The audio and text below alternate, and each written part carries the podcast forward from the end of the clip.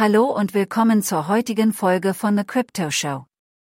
Heute werden wir über einige der Probleme im Zusammenhang mit Kryptowährungen sprechen. Eines der schwerwiegendsten Probleme ist das Fehlen von Vorschriften. Kryptowährung ist ein dezentralisiertes System, was bedeutet, dass es keine zentrale Behörde gibt, die es reguliert. Dies erleichtert es böswilligen Akteuren, es für illegale Aktivitäten wie Geldwäsche, Drogenhandel und Terrorismusfinanzierung zu verwenden. Es stimmt zwar, dass Kryptowährung mit kriminellen Aktivitäten in Verbindung gebracht wurde, aber das Gesamtniveau der Kriminalität in Kryptowährung ist im Vergleich zu herkömmlicher Fiat-Währung immer noch relativ gering. Denn traditionelle Finanzsysteme werden seit langem mit kriminellen Aktivitäten in Verbindung gebracht, vom Drogenhandel über Geldwäsche bis hin zur Wirtschaftskriminalität. Im Gegensatz dazu können die Transparenz und Rückverfolgbarkeit der Blockchain die Verfolgung und Verhinderung krimineller Aktivitäten in Kryptowährung erleichtern.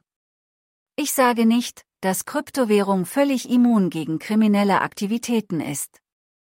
Natürlich sind damit bestimmte Risiken und Herausforderungen verbunden. Ich denke also, dass Regierungen eingreifen und den Kryptowährungsmarkt regulieren sollten.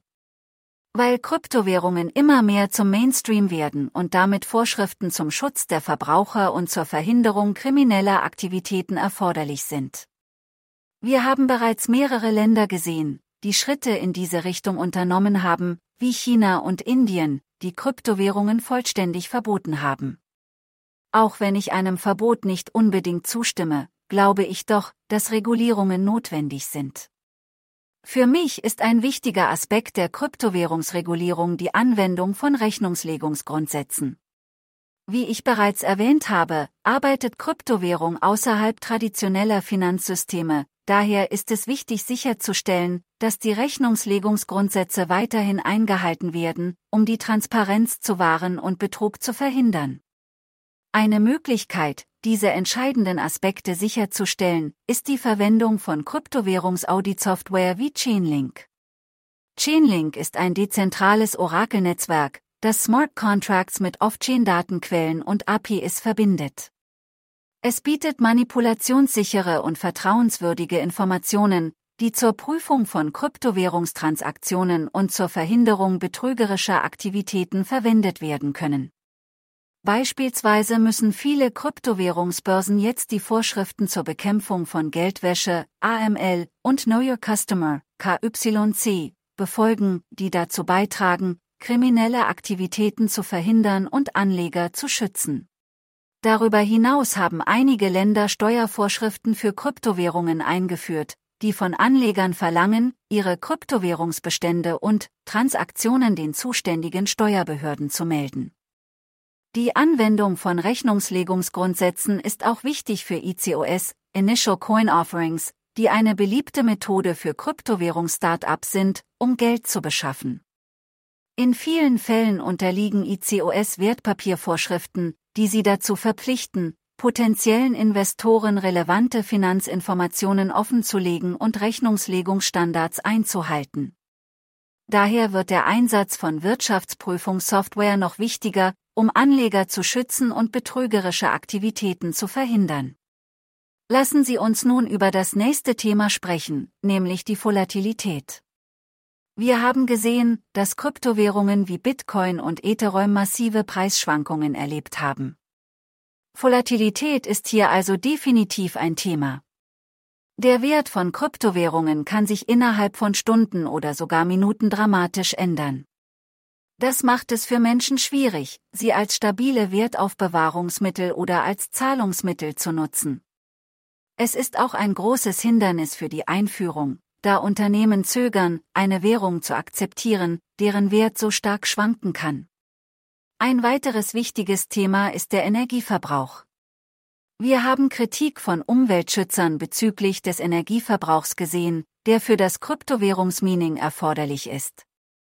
Allein das Bitcoin-Mining verbraucht mehr Strom als viele kleine Länder, und der Energieverbrauch steigt nur, wenn mehr Menschen dem Netzwerk beitreten. Das hat nicht nur ökologische Folgen, sondern trägt auch zur Zentralisierung des Netzes bei, denn nur wer sich die hohen Stromkosten leisten kann, kann am Mining teilnehmen. Die Frage ist also, was kann getan werden, um diese Probleme anzugehen?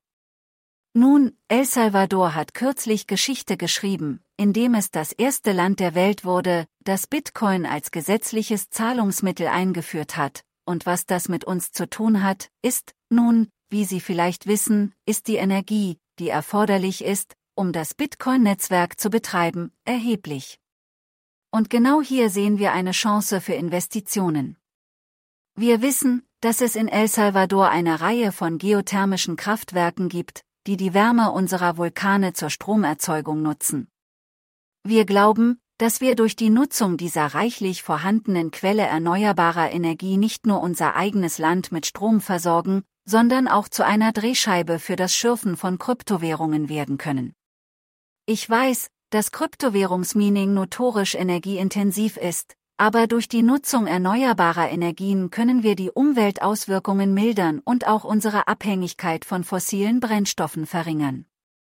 Das hier wurden die Volcano Bonds zusammengestellt, bei denen es sich im Wesentlichen um staatlich gesicherte Anleihen handelt, die speziell für Investitionen in unserem Energiesektor vorgesehen sind. Ich glaube, dass dies ein Win-Win-Angebot für Investoren ist, da es eine stabile Kapitalrendite bietet und gleichzeitig die Entwicklung einer nachhaltigen Energieinfrastruktur unterstützt. Das ist alles für heute auf The Crypto Show. Wir sehen uns wieder für weitere Diskussionen über die Welt der Kryptowährung. Dankeschön.